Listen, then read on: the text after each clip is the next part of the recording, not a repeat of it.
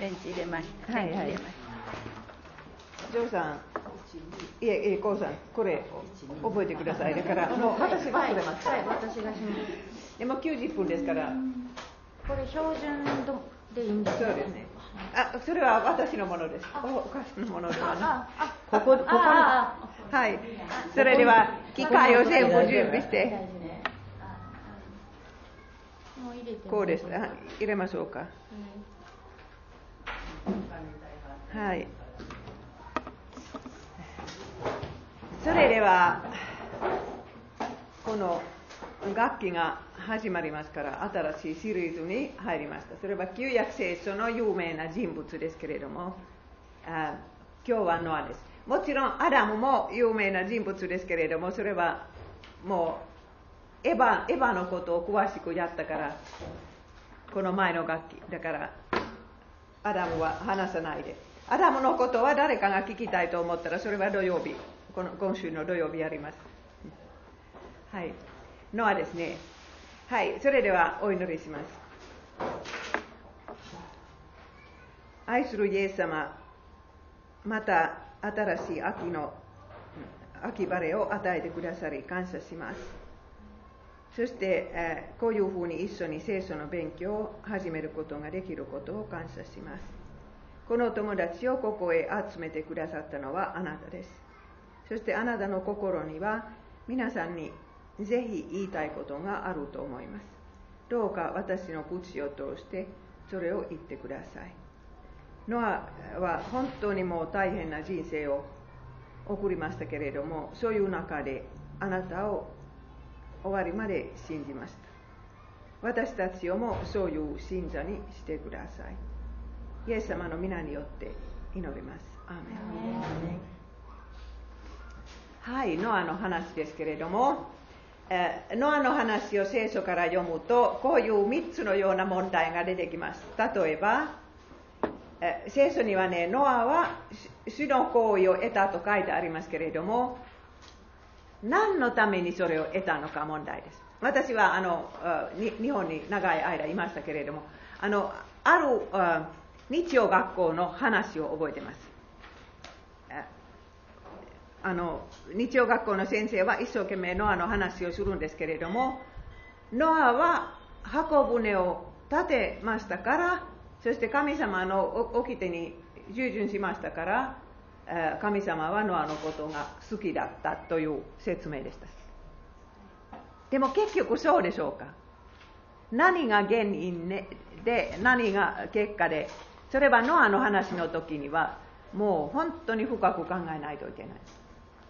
だからあ本当の信仰はどこから始まると、そしてその結果は何であるか、あそれはノアの話の中で出てきます。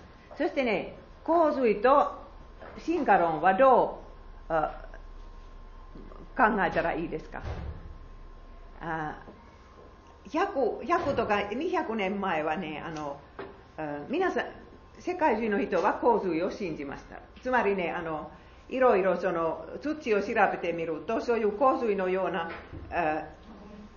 ものは中から出てくるから、それは信じましたけれども、えー、今はね、もうあるところにそういう大きな大きな洪水があったかもしれませんけれども、世界中の洪水はほとんどの科学者は信じないと思います。もう山も山の上にはさんメートルの水があると聖書に書いてあるから。そしてね、あの一つの船に本当にね、もう世界の動物はにひきずつ入れるかどうか、皆さん聖書を疑ってますかでもでも今からノアの話を始めます。ノアのケースは聖書に書いてあるんですけれども、アダムとノアの間はじゅうだいです。漢字は間違ってますか。じゅうだいは正しいですか。人はじゅうだいある。正しい。はい。そしてね、あのセム、アダムの息子のセムの子孫ですけれども、カインの子孫もあるんです。そして皆さん、ルターは創世記についてすごい本書いたんです。もうだからいつつこれぐらい分厚い本があるんです。じゅうねんかけて、えー、創世記の講演をしました、ルターは。そして自分の手で書かなかったんですけれども、ルターの言った言葉を書く学生はい、つもあったからね、えー、それはこういう本になったんですけど、私はそれをいちいち読んで線引いて、フィンランド語になったのはこの間です。ラテン語で話しましたから、ドイツ語でもない。でも本当にルターは聖書をどれほど説明できるのか、私感激しました。そしてあのルターはいつも教会の話をするんですけれども、旧約聖書の中にもちゃんと教会があったとルターはいつも言うんです。そしてね、あのセムの子孫の教会は正しい教会、カインの子孫の教会は偽教会、そんな説明をするんです。でも皆さん覚えてますか？カイン、あの人の娘はああの天ななんていうんですか、天使と結婚した、何かそういう本当にわからない文章は聖書にあるんですけれども、それはルターはどういうふうにそれを言うかというとね、それはセトの正しい教会の若い女性はカインの信じない男性と結婚しましたから、こういうクリスチャンホームはなくなった。それは問題の始まりだとあのルターはそう言ってます。えー、そしてね、こういうあのノアはひゃくねんもあ箱舟を建てたというのはどこの仲介書でも出ていますからね。私はもうじゅうねんもにじゅうねんもその数字はどこからで取ったのかわからなかったんです。とうとう分かったのはね、このろく章のさん節の解釈です。ヘブル語はそんなにはっきりしてないからね、この、この、ここからいろいろ解釈、解釈は出てくるんですけれども、はい。主は言われた。私の霊は人の中に永久にとどまるべきではない。人は肉に過ぎないのだから。こうして人の一生はひゃくにじゅうねんとなった。えー、これはね、あの、えー、ノアの前の話、話の前に出てくるんですけれども、やっぱり、ノアもノアの後の人もあ 何, 何百年も生きた人が出てくるから、この一節の意味はあとひゃくにじゅうねんで洪水が来ると解釈する人もいます。だからそこからね、ノアはひゃくねんも箱舟を建てたというのが出てくるんです。それは本当かどうか知りません。でも本当に建て箱舟を建てたのは何十年もかかったと思います。はい、それは後で話します。ノアのお父さんの名前はレメクです。そしてレメクはに子供が生まれた時は、レメクはもうごひゃくさいでしたけれども、あその子供の名前は慰めとあ名付けます。彼は主の呪いを受けた大地で働く我々の手の苦労をこの子は慰めてくれるであろうと言って、その子をノア慰めと名付けた。レメクはノアが生まれた生まれた後ごひゃくきゅうじゅうごねん生きて息子や娘を設けた。レメクはななひゃくななじゅうななねん生き、そして死んだ。皆さん、こんな長生きを信じますか？去年、去年ね、あの読売新聞に記事があったんです。うん、あ, ある科学者はあのあそこういうこう言ったそうですね。もう遺伝子にある人間の病気はなかったら、人間はせんさいまで生きていくと書いてあったんです。うん、私びっくりしました。だから聖書に一番長生きしたのはきゅうひゃくなんさいですけれども、本当にその時遺伝子にはまだ病気はほとんどなかった。少しずつ出てきたんですけれども、だからこれも本当だと本当に信じます。もう地球は空っぽだったからね、すぐ人でいっぱいになるためには長生きしないといけな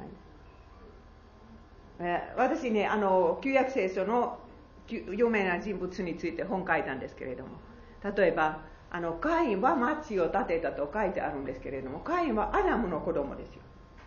その町の人はどこから出たのか、それは調べてみたらね、その町にはもしかしたらよんじゅうまんが住んでいたと分かるんですね。だから本当に長生きして子供を産んで、そして次は子供を産む、すぐもう人がたくさん出てきます。はい。でもじゅう代があるんですけれども、アダムとノアの間にはじゅう代があるんですけれども、だんだんだんだんもう悪が世に満ちています。えー、普通の普通ね、人は考えているのは、もう人類は少しずつ良くなる、賢くなる、道徳が高くなる。そうでしょうか。そうでしょうか。私は今また空港でヒットラーについて本を見つけましたから、今それを夜読んでます。落ち込んで。もう何冊読んだのか分かりません。私、本当によくヒットラーとその、ま、ついで読みましたからね。だからドイツ人はどうしてそんなことをしたのかさっぱり分からない。でも今、この本読んだら分かる。やっぱりヒットラーとヒム、ヒム、ヒム、ヒムレル、そのにばんめの人は心から進化論を信じました。そしてね、本当に人類、人類には、あの、何ですか、レイス、レイス。ユダヤ人とか白人とか、人種、人種、人種は、人種という言葉は聖書の中に出てこないんです。そして本当に人種というものはこの世の中にないんです。でも、ヒトラーはそれを信じてね、だからその良くない人種をなくさないとね、人類は悪くなる。それを信じましたから。聖書を信じないで。そしてね、アダムの時代からも 人, 人類は良くならなる代わりに悪くなるんです、はい。主は地上に人の悪が増し、常に悪いことばかりを心に思いはかっているのをご覧になって、地上に人を作ったことを後悔し、心を痛められた。本当に神様の心を想像してください。神様はもう世界とかこの宇宙と全部作られてから全てが良かったと喜んでおられます。作られたものを見て良かった良かった良かった。そしてじゅう代経ってから も, もちろんアダムとエヴァの堕落はそうです。神様は悪いものを 作, ら作りませんでしたけれども、堕落の結果、人間の心は悪くなって、それからこういうふうになっちゃうんです。そして皆さん、最後の、最後の時代には、同じことが行われていると聖書にはっきりと書いてある。だからこういうことは、今私たちの目の前で現れてきます。日本語の聖書には暴力という言葉が出てこないんですけど、でも他の聖書には暴力と書いてあるんです。ここには不法と書いてあるんですけど、皆さん、まだ立法がない時だったんです。だから神様はもう人間が心に書いてある立法の通りに生きていてほしかった。人にしてほしくないこと、自分にしてほしくないことを人にしてはいけない。それは十分な立法です。でも、でもそれは従わなかった。はい、読んでください。この地は神の前に堕落し、不法に満ちていた。神は地をご覧になった。見よ、それは堕落し、すべて肉なる者はこの地で堕落の道を歩んでいた。彼らのゆえに不法が地に満ちている。えー、どういう毎日だったでしょうか。本当にもう家族の中の暴力、そしてあの隣の中の暴力、また国と国の戦いとかね、弱い人はいつもかわいそうです。子供たちがかわいそうです。自分の身を守らない者はかわいそうです。多分そういう性的な罪もいっぱいあった、あったに違いない。でも義人は一人いましたけれども、皆さん一人だけ。そんな世の中を想像してください。もちろんレメク、お、あの、お父さんもそうでした。そして奥さんも神様を信じたと思いますけれども、そして後でさんにんの子供が生まれますけれども、一家族だけ、はい、しかしノアは主の行為を得た。その世代の中でノアは神に従う無垢な人であった。ノアは神と共に歩んだ。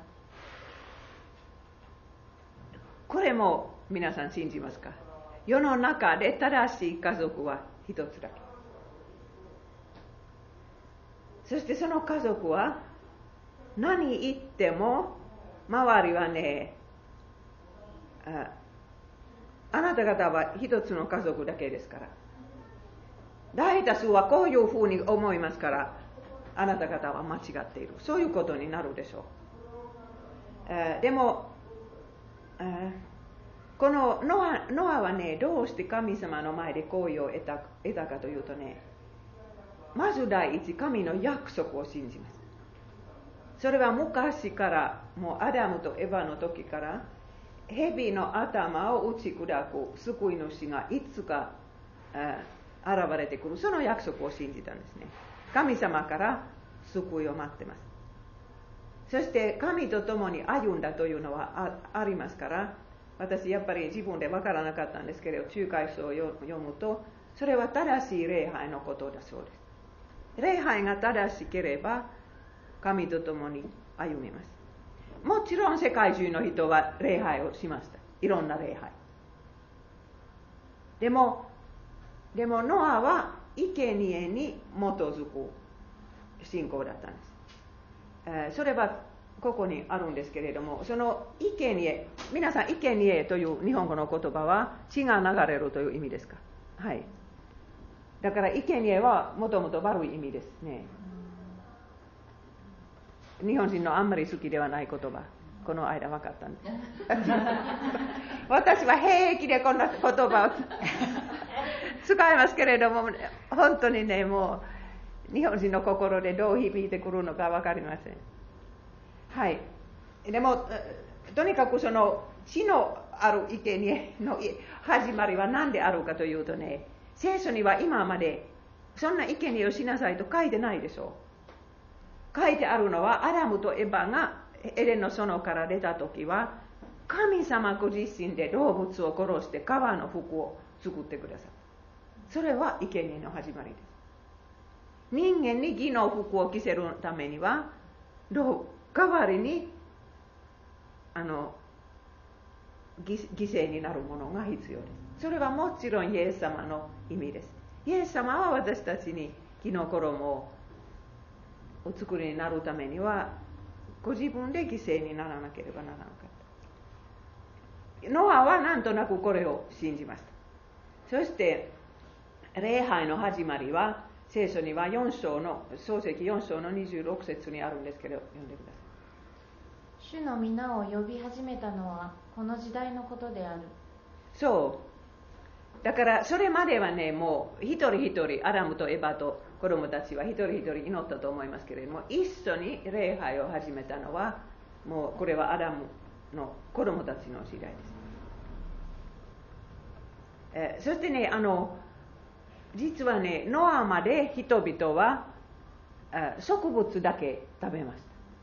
洪水の後、神様は動物を食べてもいいと言ったんですけれども、だからあの動物はそんなにもう逃げなかったと思います。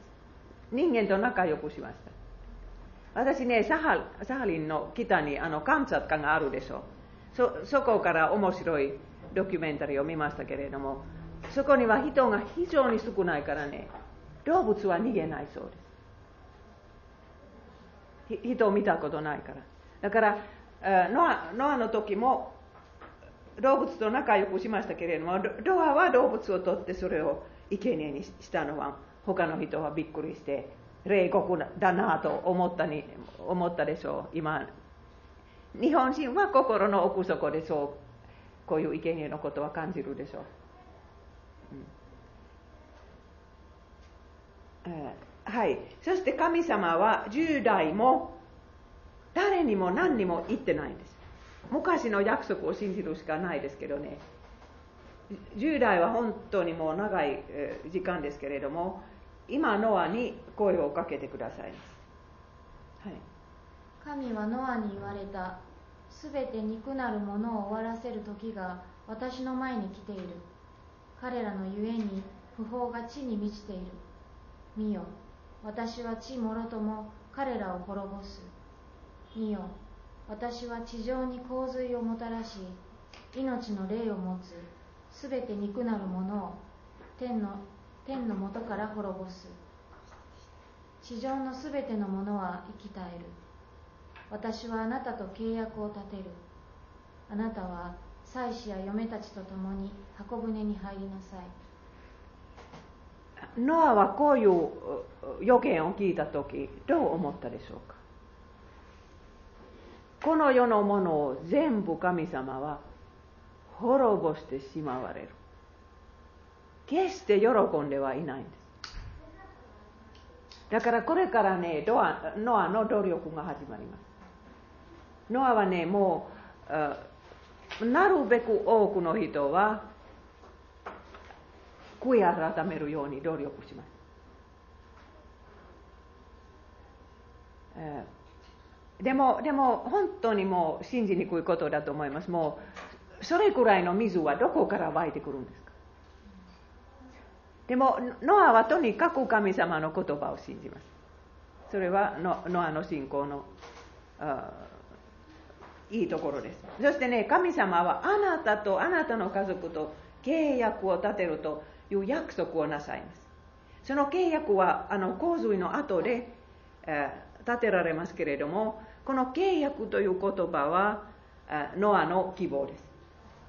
もう半年も水しか見ないその世界の中でも契約という言葉だから、契約が結ばれる日がやってくる、ここで死なないというのはこの神様の一つの言葉から見出したんです。そして皆さん、契約という言葉は私たちにとってど う, どういうことでしょうか。新約聖書の中の契約、生産式は新しい契約ですね、イエス様の血によって。でも洗礼式も契約です。それは後で話します。ノアは本当にこの契約にしがみついたと同じように、私たちは恵みの手段、聖書、洗礼、生産式にしがみつくべきです。そしてね、あの箱舟を立てなさい。神様は救いの手段をご自分を信じる人に与えてくださいます。でも大変なことです、はい、まずろく章のじゅうよん節読んでください。あなたはゴフェルの木の箱舟を作りなさい。箱舟には小部屋をいくつも作り、内側にも外側にもタールを塗りなさい、はい、そしてね、その続きを読むとメートルにすると、それは旧約聖書にはメートルではないですけど、メートルにするとひゃくよんじゅうメートル長さ、そして幅はにじゅうさんメートル、高さはじゅうさんメートル、さんがい建て、そしてこれ合わせたらやっぱりいちまんへいほうメートルになるんです。それは大きなオイルタンカーと同じだそうです。だから時々あの海から大きなタンカーが見えてくるんですけれども、えーでも本当に先々週だったのでしょうかね、また読売には面白い記事があったんです。私、英字版読んでますけれども、日本語版に同じのはあるかどうか知りません。アメリカで今、ちょうどこういう、こういう大きさの箱舟を建てます。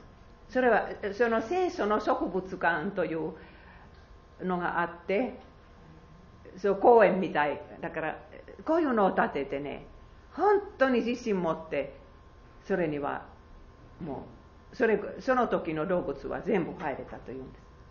この目で見なかったらね、どれほど大きいかわからないそうです。えー、せんろっぴゃくねんだいではある、あるオランダ人、オランダ人は船を建てたのはお上手な民族だったんですけど、オランダ人はさんぶんのいちの大きさで箱舟を建てたんですね。そしてそれは水で転んでしまうかどうかもう試してみたんですけれども、ここにはね、あの何ですか、船を船を船はどこへ行くか決める、その船の後ろのところは何と言うんですか。何？スクリーンは後ろかな。何？速力を起こして水をかき。いえ、あのそう火事、はい火事火事。だから火事がなかったんです箱舟には。流れたままです。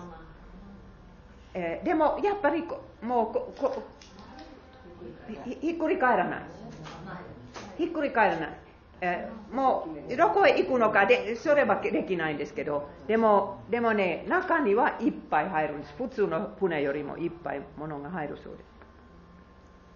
でもノアの問題は皆さんまだ鉄がなかった時代です。ここには金槌がノアにあるんですけど、あでもだから仲介書によるとね、あの星が時々世の上に落ちてくるでしょう。だから昔の人はその星から鉄を取ったそうです。アステロイド、何と言うんですか、小さな星。隕石。隕石、隕石。はい。夏の時、私、半分の日本語をまた忘れてしまいました。はい、本当にろくしゅうかん、一言も言わなかった日本語で。はい、だからその隕石からちょっと、神様は隕石をのあの近くに導いてくださったら鉄はちょっとあったんですけどね。でも多分建てた時はあの京都のあの清水寺のようにそれはあの釘がないでしょう。だからやっぱりそういうそういう建て方があるんです。ただ本当にそんな大きな 木, 木を倒すにはね、あ れ, あれがなかった、おぎ、おの、おの、おのがなかったら、どうやってそれを倒したんですか。だから、おのくらいは あ, あったと私は思います。でも、おのも鉄ですよね。えー、そしてね、あの、えー、タ, タ, ルタールは、えー、フィンランドでもたくさんタールを、うん、昔つ作られたんです、船のために。でも、そういうので、真っ暗になるんです。マクロ、マクロになるんです。はい。だから、この本当に陸の上で、そんなすごい建物をノアは少しずつ建てたのは、もうみんなびっくりした、したに違いないです。何のためにそれを建てるのか。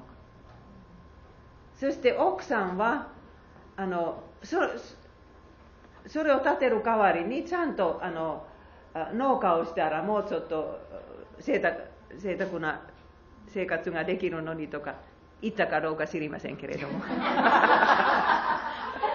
でも言ってもおかしくないもうノアの時間はそれでもう船のために全部、うん、なってしまいますから、他の仕事を誰がしましたか。建てられる途中さんにんの息子が生まれてくるんですけれども、だから最後の時はよにんで、まあ、最初の時はお父さんと一緒に建てたかもしれません。えー、ノアの信仰についてヘブル人への手紙にはこう書いてあります。ヘブル人への手紙じゅういっ章は、えー、旧約聖書の信仰の英雄の話です。そしてノアはその、えー、にばん最初ですね。うん、だからそしてね、ノアの信仰についてもうむっつの大きな点があるんですけれども、ナンバーを言わないで、ね、読んでください。まだ見ていない事柄について全部です。え、信仰によって、はい、信仰によってノアはまだ見ていない事柄について神のお告げを受けた時、恐れかしこみながら自分の家族を救うために箱舟を作り、その信仰によって世界を罪に定め、また信仰に基づく義を受け継ぐものとなりました。ここには何が書いてあるかというとね、見えない事柄、洪水がやってくる、来ることはね、保証がないです。神様の言葉だけ。だからごじゅうねんもろくじゅうねんも無駄な仕事を す, するというのを時々考えてしまったかもしれない。だから信仰の戦いは必ずあったんです。罪の心はノアにもあったから。でも、でもやっぱりね、見えない事柄を御言葉によって信じましたから。このにばんめは神のお告げを受けた。神の言葉を受けてそれを信じた。周りの意見を信じなかった。大多数は全然違うことを信じます。それから恐れかしこみながら神様を恐れた心です。だから神様は優しい方ですからね、絶対洪水とかそういうことをなさらないはず。私たちつい思ってしまいますね。そしてね、あの今朝チャペルでもあの檜山さんが言ったように、あの津波が来て、もうあの原子爆が来て、それから台風が来て、愛の神様はどうしてこんなのを 許, 許されるのかわからなくなる。でもやっぱり神様にはね、罪を罰するそういう聖なるところがあるとあのノアは信じました。それから自分の家族を救うために必死になった。私もね、本当に自分の家族を救うことできたら運ぶ船でも建てますろくじゅうねんかんかけて何でもします私たちはね、家族のことを考えるとちょっとこの努力が分かりますね。えー、それからあの世界を罪に定める。世界のやってることは間違っているとノアが分かってね、それはみんなに問います。これもやりやすいことではないです。周りの人をみんな、もうあなたが罪人です、もう悔い改めなかったら神様が罰せられる、そんなメッセージは言いやすくないですね。でもノアはそれをひゃくねんも説教した。そしてだから信仰に基づく義を受け継ぐ。だからノアは信仰義に、このルーテル教会の大切な言葉、信仰によって義とみなされた。最初の私の問題は何でしたか？行為を、神の行為を受けたのはなぜか。だからあの日曜学校の先生のメッセージは間違っていた。箱舟を建てたのから神様に好かれたということではないです。箱舟を建てる前から神の言葉を信じましたから、信仰とみなされた。自分の罪のためにも家族の罪のためにも生贄を捧げた。でもいや、ここにはね、ヘブル人の手紙、手紙には世界を罪に定めたと書いてあるんですけれども、第二ペトロの手紙の中にもやっぱり説教者であったというのは は, はっきりしてます、はい、また神は昔の人々を容赦しないで不信心な者たちの世界に洪水を引き起こし、義を説いていたノアたちはちにんを保護なさったのです。義を説いていた。やっぱりね、ノアは働きながらメッセージをします。多くの観光客があの箱舟を見に来ますその時その時大きな建物は多分どこにもなかったから、さんがい建ての箱舟はもう遠くから見に来るんです。そしてなぜこれを建てるのか、洪水がやってくる。誰がそんなことを信じますか？でもノアはもうひゃくねんも悔い改めのメッセージをした。そして義を説いたと書いてありますからね、罪の許しのこともはっきり言ったと思います。生贄を捧げたら、そして本当に罪の告白をしたら、あなた方も罪を許してもらいます。でもノアは徹底的にバカにされたと思います。だから本当にノア、ノアについてジョーク、ジョークを作ったとか、もう多くの人は笑っていたと思います。そして神様はそんなことをするものではない。私たちは愛の神様を信じると周りは言い続けてきた。どうして神様はそんなひどいことをするんですか？みんな同じことをやってたからね、暴力も性的な罪も罪でも何でもないとみんな思ってしまったんです。そしてね、あなた一人だけで正しいと思いますか？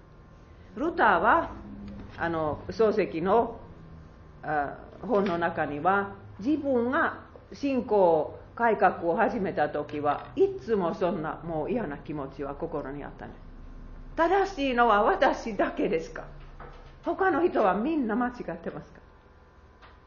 でも聖書を読んだらやっぱりやっぱりそうだと分かったんです。だから私たちももう日本の中でも時々教会の中でも大多数は違うように思うんですけれども、でも聖書を見たら決してそうではないと分かったときはね、ノアのようでないといけない。今私フィンランドへ帰って教会の様子を見て、本当にもうその教会はどうなるのか、あの国教会、ルーテル教会はだんだんだんだんひどくなるんです。今トップの監督は、教会のリーダーはイエス様の復活を信じないんです。そん、そんなことはある、あるもんか。そして私のような人は裁いてしまいます。そして今、今フィンランドの国教会は私たち宣教師にもうルールを作ります。何を言っていいか、何を言ってはいけないか、同性愛の結婚について言ってはいけないとかね、そ、そういうことをします。そしてそういう中で本当に聖書に何が書いてあるのかはっきり言ったら、本当にあの人気、人気者にはなりません。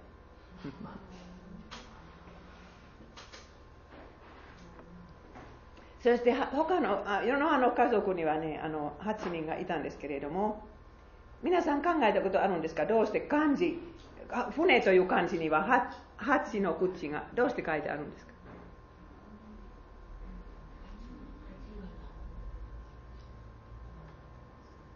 だからもう、 もう昔の中国人はこの話を知ってたのかな。ふ普通日本ではこんな説明、ど、 どう説明するんですか？どうしてはちの口があるんですか？知りませんよ。ああ、私知りません。でも、でも漢字は古い、本当に古いものがあるでしょう、中に。だからその、その物語は昔の中国人が知ってたのかな。と、 とにかく洪水の話は世界中にあったんです。あのバビロニアでもギルガメッシュ、ギルガメッシュ聞いたことあるんですか？ちょっとだけ物語は違うんですけれども、その大きな船とか救われたとか、そんな話はあるんです。そしてアメリカの何というんですか、インディアン、アメリカンインディアン、インディアン、もともとのアメリカ人は何ですか？インディアン、はい、先住にある、こういう話があるそうです。はい。でもとにかくはちにんでした。そしてお、ね、奥さんはあ夫のすることをどう思ったのか、私さっき言ったんですけれども、その中にさんにんの子供が生まれます。そしていつもその子供たちは他の子と違って、お父さんはおかしなことをするし、うん、違う話をするし、えー、でもそういう中で育ちました。そしてね、あのお嫁さんはどこから受けたんですか？お嫁さんの家族は絶対ノアと同じように信じない。だからこのさんにんの娘たちはいろんな 神, 神様を信じてきたんですね。そして多分そのお父さんお母さんはノアのやってることは全然わからない。だから決してね、だから結局ね、孤児であったのか、何であったのか、とにかく、まあ、でも、でもさんにんの奥さんができてきたんです。でもそのさんにんは義理のお父さんと同じ強い信仰あったと思いますか？もちろんなかった。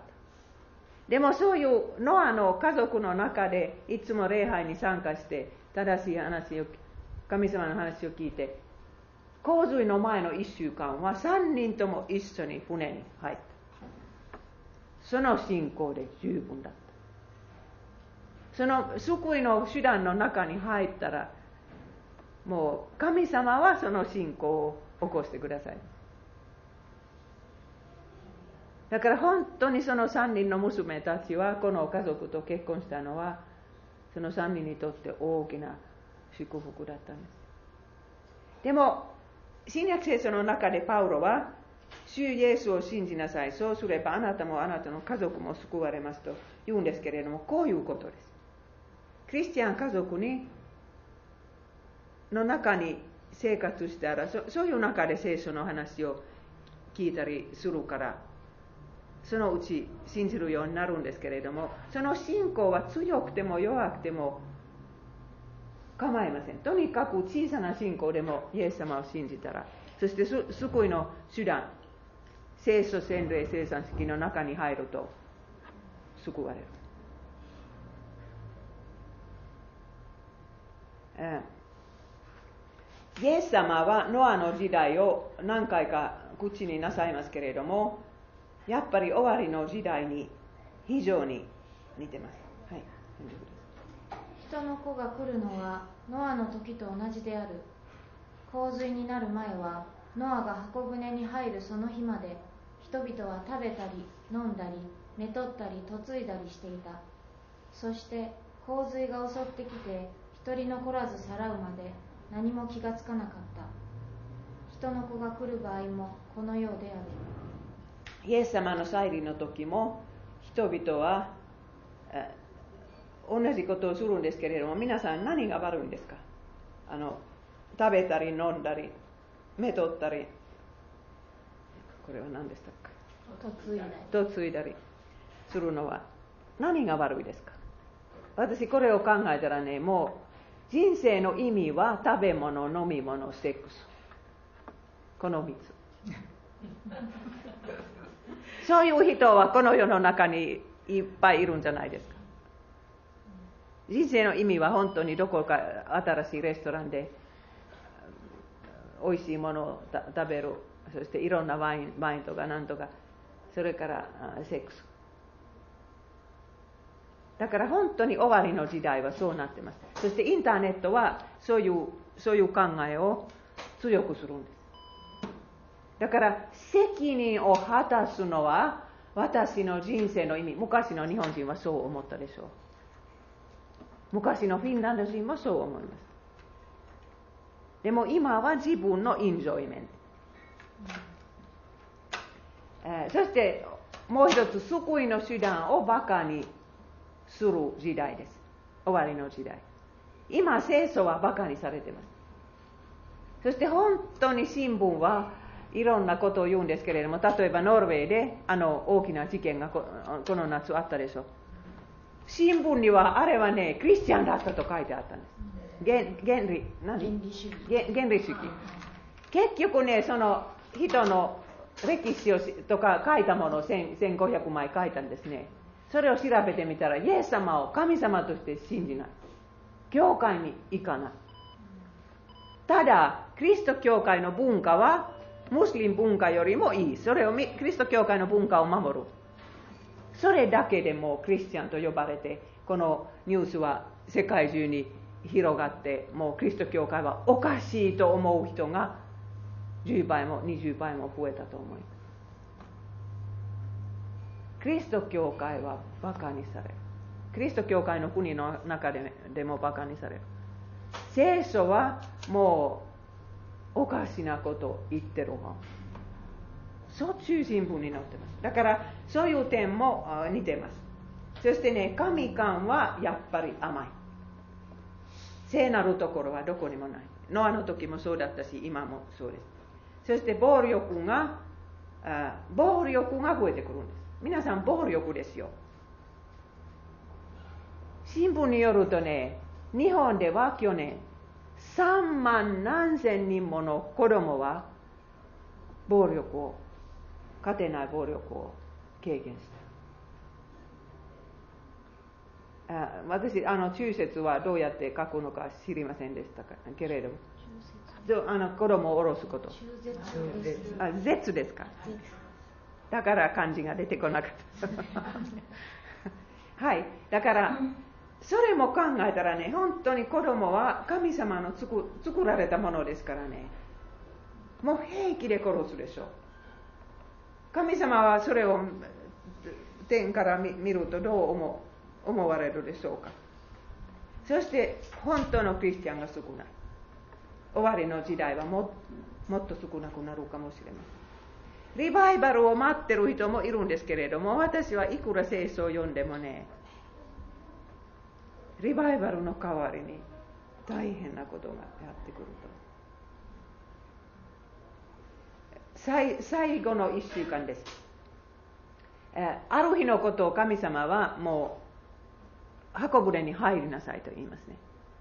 そして子供たあの動物たちには何かそういう反応、何でしたっけ、インスティンク、子供たちは、いえ、あの動物たちは何かそういう反応的に何か本能本能本能があってね、こういうふうにあのいつもオスとメス箱舟に入ったんです。それは隣の人を見たときはどう思ったでしょうか。そういう行列はもう箱舟に自然に入る、もうおかしい、もう何かやってくるかもしれないと 思, と思った人も中にいたと思います。そして最後には 神, 神様が扉を閉じられたんです。閉じたのはノアではない。もしノアの力であれば、後でもう洪水がやってきたときはそれを開いてもう入ってくださいとやったかもしれませんけれども、神様がそれを閉じてくださった。恵みの時代は終わってしまった。皆さん、そういうこともあります。イエス様は今みんなにね、信じてください、信じてください、もう誰が入ってもいいと言うんですけど、その時代が終わります。それからもう悔い改めることができない。そしてと突然雨が降ってくるんです。皆さん、えー、その虹も虹もね、あののノアの時代まで見え、見えませんでしたから。そしてね、ある箇所を読むとどうも印象にあるのはね、もう世の周りには分厚い雲があった。そんな印象をやっぱり受けるんです。だからその本当にいっぱい水は空にあった。そして土の中にも水があったからね、と同じ時その分厚い雲からもうよんじゅうにちかん水が落ちてくるんです。そしてもう土の中から湧いてきて、あ、大変なことになったんです。あ、イエス様の再臨は同じように突然です。はい、これその時、畑に二人の男がいれば、一人は連れて行かれ、もう一人は残される。二人の女が臼を引いていれば、一人は連れて行かれ、もう一人は残される。だから目を覚ましていなさい。いつの日、自分の主が帰って来られるのか、あなた方には分からないからである。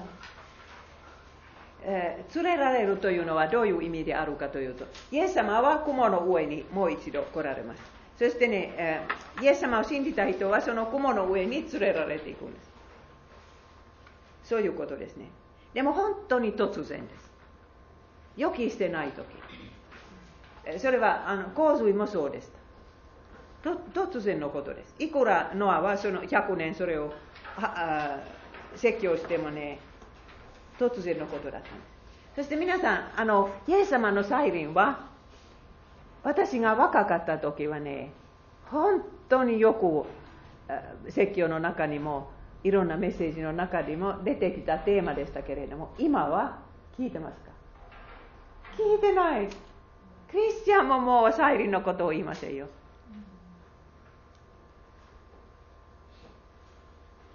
再臨が近づいたという印です。うん、イエス様は今日おいでになったら皆さん準備できてますか？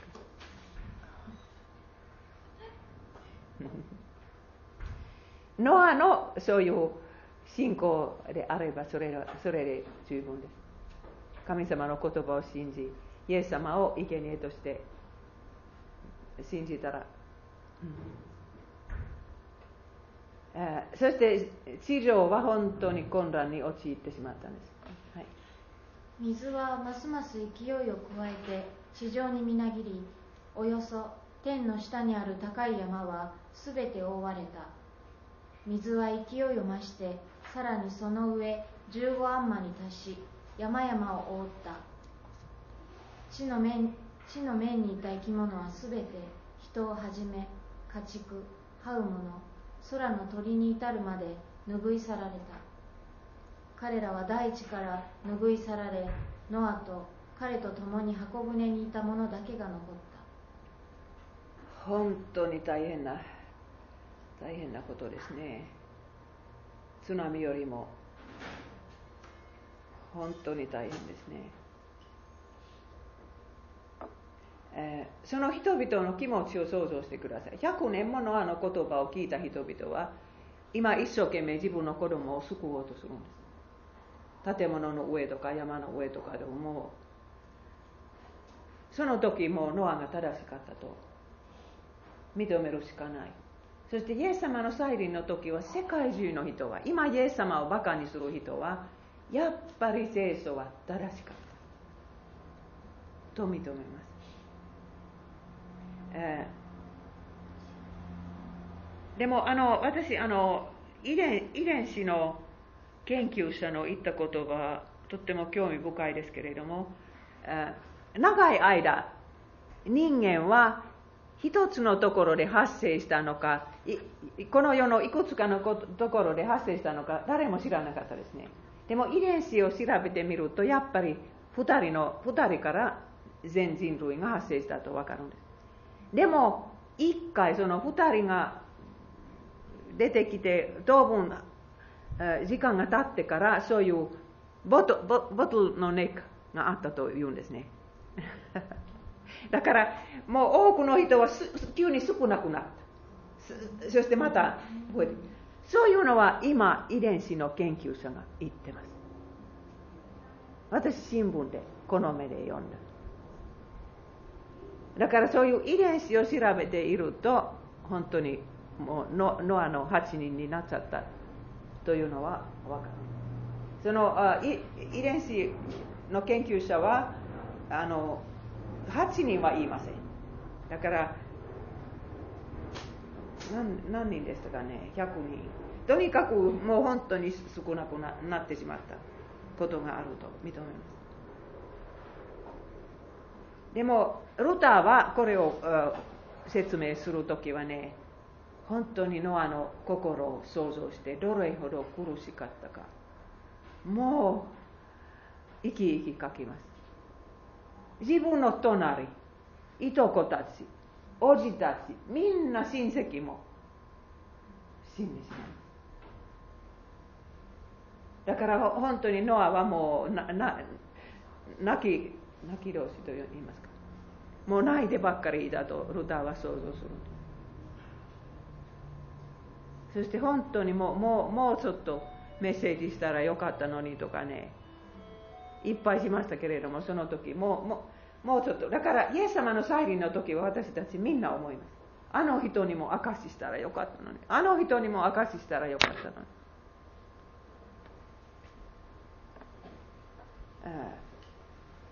想像の技は取り消されてしまう。もう、ま、めちゃくちゃになるんです。神様のせっかく作ってくださったこの世、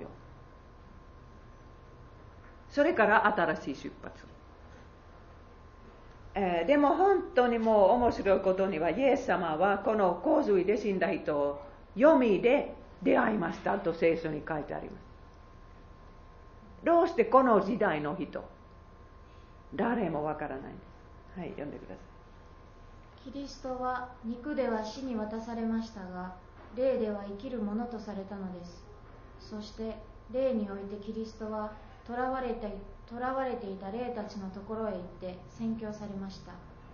この霊たちはノアの時代に箱舟が作られていた間、神が忍耐して待っておられたのに従わなかったものです。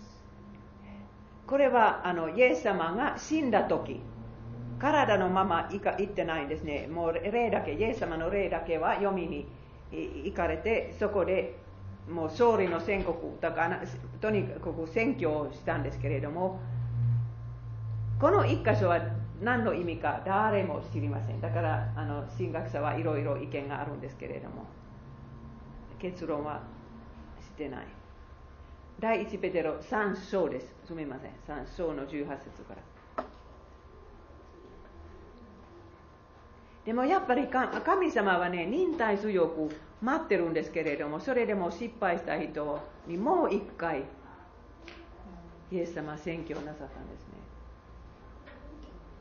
読みに悔い改める可能性がないとキリスト教会は昔から信じましたけれども、これはどういう意味か私は知りません。えー、でもノアも忍耐のあるいちねんかん過ごしました。まずよんじゅうにちかんは雨が降ります。先週の雨を考えてください。あればよんじゅうにちかん続いたら、紀伊半島で、えー、せんはっぴゃくミリ降ったところがあるんです。そしてもう山の中に入っても大きな大きな崩れ崩れになったんですね。それはよんじゅうにちかろくしゅうかんです。皆さん、ろくしゅうかんああいう雨が続いた。そして普通の雨ではなくて、多分ね、もう分厚い雲が切れて普通でない雨が降ったんですけれども、えー、聖書にはね、何ヶ月の何日にはこういうことがあったと書いてあるんですけれども、私はな何日目か数えますだから私さっぱりもうこの分からなかった。最初どれぐらい、えー船 の, 船の中にい た, いたか、えー、ごかげつですね、せ、えー、ひゃくごじゅうにちめまで船から見えたのは水だけ。本当に山のてっぺんも見えませんでした、ごかげつも。えー、でもあのにひゃくさんじゅうにちめはその箱舟はアララと山脈にぶつかった。だから神様はこういう平らなところを用意してくださったと思います。もう平らでなかったらこういう形になるから。えー、そしてアララテ山脈は今トルコとアルメニアの間にあるんです。入りにくいところだし、そして今クルド民族はそこに住んでますから、あの政治的な理由で今まで入れないところだから、本当にもう、そしていろいろ大きな山はたくさんありますから、そのどっちかがわからないんですね。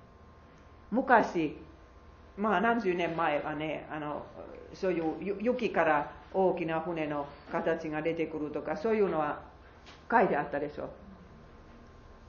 それを初めて言ったのはヨセフス、イエス様の時代に生きていたユダヤ人の歴史家。だからもうアルメニアの山から何か見つかった。ルターはコメントします。信じない。そんな噂は信じない。私もちょっと信じにくいです。いろんな記事はこれについてあったんですけどね。でも本当にもうその船がどこかにあるかどうかは信じなくていいです。はい。はい、そしてさんびゃくさんじゅうにちめからノアはカラスと鳩を話し始めます。あといっかげつちょっと船の中にいないといけないです。だから最初はカラスを話します。は話す話すそのカラスは戻ってこないんです。強い鳥でもう何週間もあのそこで飛んでいるだけ。でも鳩は、最初の鳩は夕方戻ってきます。次の鳩はオリーブの葉を持って戻ってきます。オリーブは山のふもとにある、てっぺんではない、ふもとにある木ですからね、もうそのふもとまで水が引いたと分かるんですね。はい、さらになのか待って彼は再び鳩を箱舟から離した。鳩は夕方になってノアのもとに帰ってきた。見よ、鳩はくちばしにオリーブの葉をくわえていた。ノアは水が地上から引いたことを知った。はい、だからこういうその最初の緑の葉っぱは嬉しかったと思います。いちねんぶり。もちろん箱舟の中にあの草があったんですね。草をいっぱい用意して、そしていろいろそうあ, あったんですけれども、だからそのいちねんかんはいっぱい仕事をし な, しなければならない。私はあの農業の娘ですから、どういう仕事であったのか分かるんです。だから水汲みも水を飲ませないといけない、そして草と、そしてあのうんちをもう下ろさないといけないとかね。はちにんだけですからいっぱい仕事があったと思います。ミルク絞りとか、うん、えー、そしてあの箱舟から出たのはいちねんとおかの後のことです。はい、読んでください。ノアがろっぴゃくいっさいの時、最初の月のいちにちに地上の水は乾いた。ノアは箱舟の覆いを取り外して眺めた。見よ、地の表は乾いていた。だいにの月のにじゅうしちにちになると地はすっかり乾いた。神はノアに仰せになった。さあ、あなたもあなたの妻も息子も嫁も皆一緒に箱舟から出なさい。えー、地面は、ま、かほとんど乾いていた時は、神様はまだその箱舟から自由になさらなかったのはなぜでしょうか。多分ね、その土はね、もう動物が入ったら悪くなるから、だからもう本当に植物はちゃんと出て出るまでは待っておられたんです。そしてあのこれは新しい、えー、創造の朝です。もう新しくされたそのその、えー、世界にノアの家族が入ります。そしてね、私たちはいつか新しくされるこの世に入ります。新しい地の始まり、始まりには、えー、フィンランドは冬が長いし、動物はあの建物の中で冬を過ごしますけれども、春になると外に出すともう本当に牛とか馬とか羊たちはもう喜んでもう走ります、走り回ります。だからそういうかそういうのをノアは見てたんです。そのアララテアララテさんの上から下まで動物たちが喜んで走る姿、はい、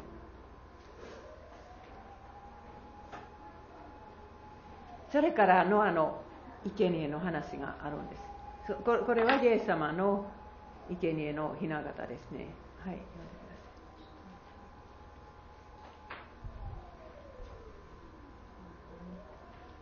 主はなだめの香りを嗅いで御心に言われた。人に対して大地を呪うことは二度とすまい。人が心に思うことは幼い時から悪いのだ。私はこの度したように生き物をことごとく打つことは二度とすまい。はい、世の終わりまではこんな、こんな大きな悲劇はないですね。神様は諦めてしまったんです。もうこんなことがあっても人の心は心の心は幼い時から悪い。だから洪水で人の心は良くならなかった、変わらなかった。でももう世の終わりまでは神様は世をこういうふうに滅ぼさないということを決められたんです。そして記事が出てきたんです。そして記事は神様の契約の印だったんです。これは聖書の中の最初の契約です。後でいくつか出てくるんですけれども、この契約は誰と誰の契約だというとね、一方は神様、他方は人間と動物です。そしてその内容は神様はこの世を滅ぼさない、この世のことを面倒を見てくださるという、そういう契約です。はい、私があなたたちと契約を立てたならば、二度と洪水によって地を滅ぼすことも決してない。あなたたち並びにあなたたちと共にいるすべての生き物と、世々とこしえに私が立てる契約の印はこれである。すなわち私は雲の中に私の虹を置く。これは私と大地の間に立てた契約の印となる。だから皆さん、虹を見るときには、神、これは契約の印だと覚えてください。神様はこの世のことを面倒見てくださいます。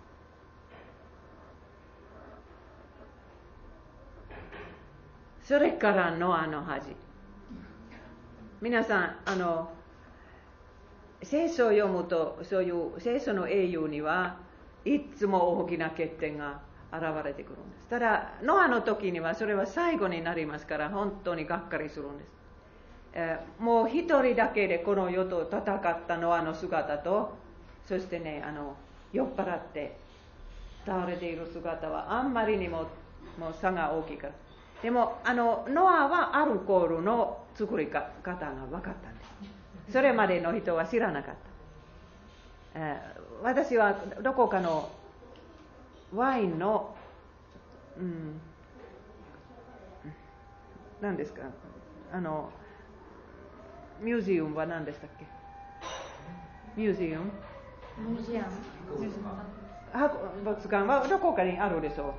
この辺、兵庫県のどこか。そ, そ, それを言ったらね、やっぱりノアの、ノアの絵が出てくるんです。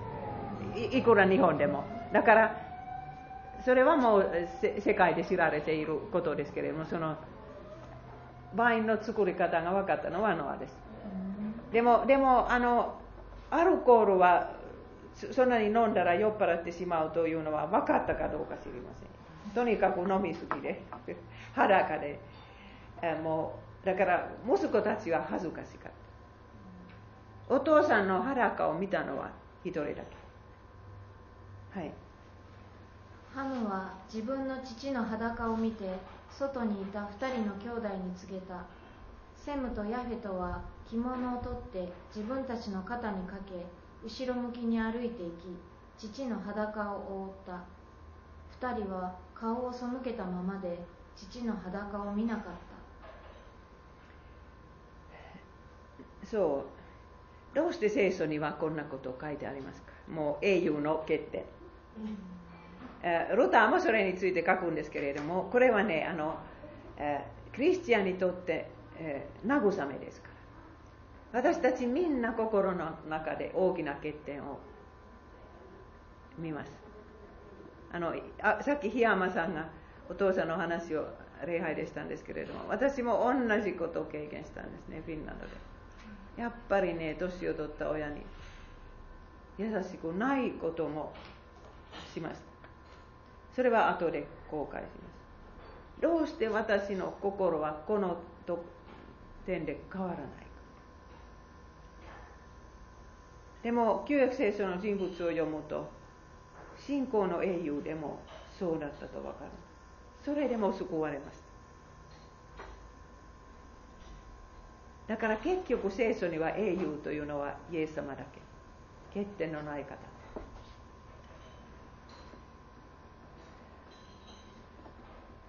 でもこのノアの姿は後で大きな問題になるんです。ノアはそのために一人の息子を呪ってしまいます。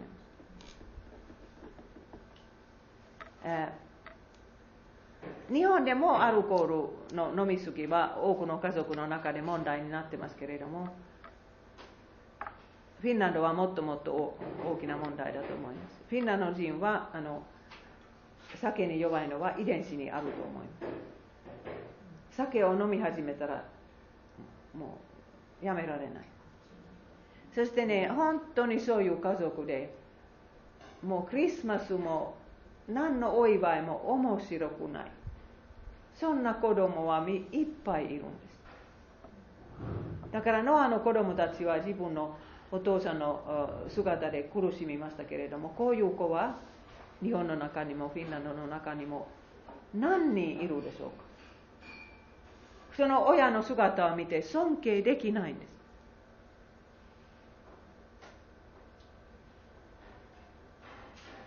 はい、そしてこれは本当に説明しにくい箇所ですけれども、ノア、ノアの呪いと祝福、はい、読んでください。ノアは酔いから覚めると末の息子がしたことを知り、こう言った。カナンは呪われよ、奴隷の奴隷とな、奴隷となり兄たちに仕えよ。また言った。セムの神主をたたえよ。カナンはセムの奴隷となれ。神がヤフェトの土地を広げ、セムの天幕に住まわせ、カナンはその奴隷となれ。だから息子はさんにんいた。セム、ハム、ヤフェト。このカナンはハムの子供です。えー、そして一人は呪われてしまうんですけれども、こ, こ, の, この子孫は聖書にちゃんと書いてありましたけど、この息子からこ, のこういう民族が出てきた。書いてあるんです。セムはやっぱりユダヤ人と、またあの今アラブ人もそうです。ハムはアフリカ人。アフリカ人だけではなくてカナン人。つまりね、あのバビロニアの人とかね、もう昔カナンに住んで、だから半分黒人半分白人はハムの子孫。そしてあのヤフェトはもうヨーロッパとかアメリカになってますけれども、この箇所でも奴隷制度を正当化した人もアパートハイドを正当化した人もどれぐらいいるのか。でもそうしてはいけないんです。なぜかはというとね、ハムは半分黒人半分白人だから、もう、もう黒人は奴隷になってもいいと思ってはいけないんです。その皮膚の色は、それはそんな、そんなにもう昔のことではない。あのフィンランドの、あのキリスト教新聞には質問しなさいというそういうのがあって、私は時々答えましたね。だからあのノアの後の人事はどうやってそんなに早く出てきたのかという質問があったんですね。だから私それを調べたらね、本当に皮膚の色は、あ、それはもう些細なことです。つまりアダムとかノア、ノアにはね、もうその遺伝子の中にはいろんな可能性があったんです。最初の 人, 人の遺伝子の中にはもう世界中の今現れがひ潜んでいたんです。だからノアとノアの娘息子たちにはね、もういろんな皮膚の色の可能性があったんです。目の色も髪の毛も。そしてね、もうどこかへ行ったらその暑い暑いあ太陽の下で生活すると、やっぱり皮膚は黒くなるんです。それだけです。その人種というのはそういうのがないですね。それはね、もう私ヒトラーの本読んでもね、どれほどナチストが努力したのか分かったんです。もうユダヤ人の決めその決まった、えー、印は何ですか。ユダヤ人、ヨーロッパに住んでいたユダヤ人の じゅういちパーセント は、えー、髪の毛は私のように、目もあの私のような目だったからね、これはユダヤ人だとこの目でわからないです。だから結局ユダヤ人ももう宗教ですけれども、遺伝子はいろいろあると思います。だからこれは人人人人種レイスは人種人種差別はこの聖書から正当化するのはダメ。でも昔のアメリカ人はよくそんなことをしました。そしてね、ヤフェトについて何が書いてあるんですけれども、ヤフェトはセムのテントの中に住んでいたら祝福されています。ヨーロッパ人はセムの宗教、それ、それはユダヤ教、キリスト教会を受けたら祝福されるんですけれども、その宗教をやめるともう祝福がない。今もうヨーロッパは修行方向を失ってしまったんです。だから本当に、まあ、夜も今朝聞いたらもうまた安くなって私の給料はこういうふうになるからそうです、うん、だからもうヨーロッパとアメリカには将来がない。子供がいないから子供がいないから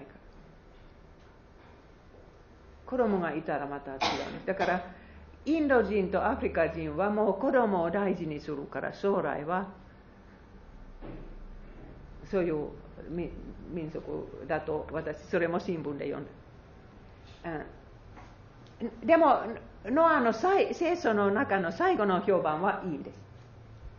だからよノアの失敗はもうそれから出てこないんですけれども、エゼキエルは聖書の一番信仰深いものさんにんを言います。モーセと呼ぶとノアだからそういう評判いい評判があるんです。そして新約聖書の中では信仰信仰義人の例です。でも新約聖書の中で箱舟と洗礼は比較されています。箱舟は洗礼の雛形です。はい、読んでください。この箱舟に乗り込んだ数人、すなわちはちにんだけが水の中を通って救われました。この水で前もって表された洗礼は、今やイエス・キリストの復活によってあなた方をも救うのです。洗礼は肉の汚れを取り除くことではなくて、神に正しい良心を願い求めることです。これはすごいことです、洗礼について。だからノアの時の水は人類を滅ぼしましたけれどもノアを救ったんですね。箱舟はその上で浮かんでだから救いの水だったんです、ノアにとって。同じようにバプテスマの水は私たちに、えー、救いの水です。ただイエス様にとってあの滅びの水でしたけれども、それは後で出てきます。そしてあのバプテスマによって私たちの肉の汚れは消えません。罪は消えません。でも正しい良心、罪の許しをそれによって受けます。この、この箇所にそういうことが書いてあります。バプテスマの意味、えー、でもあの十字架の死は溺れ死と同じだったんです。それは詩編ろくじゅうきゅうへんに書いてあるんですけれども、この詩篇には私の衣についてくじを引いたという文章が書いてありますから、イエス様の苦しみの詩篇だと思われています。そしてこういうことが書いてあるんです、はい、神よ、私を救ってください。大水が喉元に達しました。私は深い沼にはまり込み、足が、足がかりもありません。大水の深い底にまで沈み、本流が私を押し流します。叫び続けて疲れ、喉は枯れ、私の神を待ち望むあまり、目は衰えてしまいました。これはイエス様の十字架での気持ちです。だから呼吸は苦しいんです。十字架につけられると、もうその足の釘の上で立たないと呼吸できませんから、本当に痛いです。痛くて苦しい。だからイエス様はノアの時代と同じような死に方です。溺れ死。だからイエス様とノアは立場を変えたんですね。イエス様はノアと私たちの罪のこの溺れ死という罰をお受けになって、そして私たちは洗礼について救われます。だから本当に子供たちにもノアのことを教えるときにはいつも洗礼のことも教えないといけない。旧約聖書はそれをはっきり言いますから。そしてもう一つ、このローマ、ローマ書の箇所ですけれども、洗礼というのは私たちはイエス様と一緒に死んでしまう。だからそのもう、もう水の下に、何というんですか、洗礼ですか、点滴ではなくて、あえっと、つか、つかる、はい、全部水につかること。そうだから、あ そ, そういう洗礼を見るともっとよくわかるんですけど、どちらの洗礼も正しいです。点滴でもそれ、はい、でもでもそれはもう水の中に入りますから、本当に溺れ死んでしまいます、イエス様と共に。そしてそこから寝ると復活する。だからパウロはこれを言ってます。お願いします。キリストイエスに結ばれるために洗礼を受けた私たちが皆、またその死に預かるために洗礼を受けたことを、私たちは洗礼によってキリストと共に葬られ、その死に預かるものとなりました。それはキリストが御父の栄光によって死者の中から復活させられたように、私たちも新しい命に生きるためなのです。だからあの昔神様はノアに箱舟という救いの手段を用意してくださったと同じように、私たちに洗礼という同じような手段を用意してくださるんです。だから救われるのはキリスト教会で、本当にそれは神様の技です。誰も自分に洗礼を授けないんです。受ける方です。一方的な恵みによって。そしてイエス様は代わりに罰をお受けになったから、私たちはそのイエス様の設けてくださった罪の許しを洗礼の時自分のものにするんです。そしてもう一つ、ペテロはよくノアについて書くんですけど、もう一つすごいことを、これはペテロのほとんどの最後の言葉です。新しい地の希望です、はい、当時の世界はその水によって洪水に押し流されて滅んでしまいました。しかし現在の天と地とは火で滅ぼされるために同じ御言葉によって取っておかれ、不信心な者たちが裁かれて滅ぼされる日までそのままにしておかれるのです。しかし私たちは義の宿る新しい天と新しい地とを神の約束に従って待ち望んでいるのです。だから神様はもう水によってこの世を滅ぼさないんです。でも最後の日は火によって滅ぼされます。だからた多分何かそういう原子爆弾とか何とかあるんじゃないでしょうか、えー、でもそれは最後の 日, 日ですね。それまではそんな全体の悲劇はないんですね、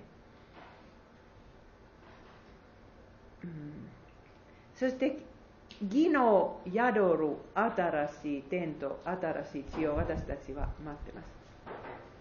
ノアがもう一度新しくされた世の中に入ったんですけれども、義の宿る世ではなかったんです。でもイエス様の再臨の後はもう罪がないんですね。私たちはもう罪人ではないです。あの、あの世に入った時は罪の問題がないです。みんな仲良くします。それを待ってます。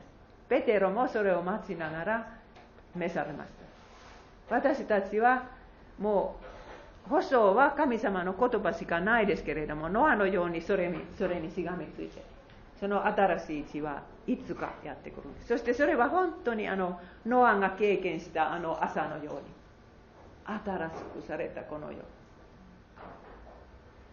新しい出発、新しいパラダイス、それを待ってます。そしてもうこれは最後ですけれども、イザヤ書の中にはノアの名前が出てきますけれども、すごい約束があるんです。そしてコウさんがそれを読んでいるときには、これはイエス様の声としてみな皆さん信じてください。イエス様は皆さんにこういうことをお伝えます、はい、これは私にとってノアの洪水に等しい。再び地上にノアの洪水を起こすことはないとあの時誓い、今また私は誓う。再びあなたを怒り責めることはないと。山が移り丘が揺らぐこともあろう。しかし私の慈しみはあなたから移らず、私の結ぶ平和の契約が揺らぐことはないとあなたを憐れむ主は言われる。はい、それではお祈りします。天のお父様、あなたはノアを導いてくださったと同じように、私たちをもこの今の日まで導いてくださいました。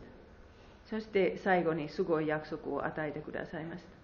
本当にこれから日本でも山も揺るぐかもしれませんけれども、あなたの恵みは揺るがないものです。ありがとうございます。そして新しい地の約束もありがとうございます。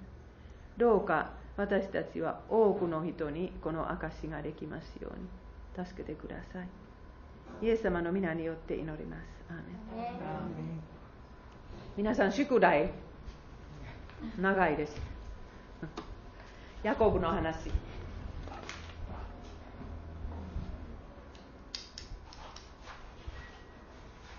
そしてあのノアの話は宿題として皆さん読まなかった。あの岩崎さんだけ読んできたんですけど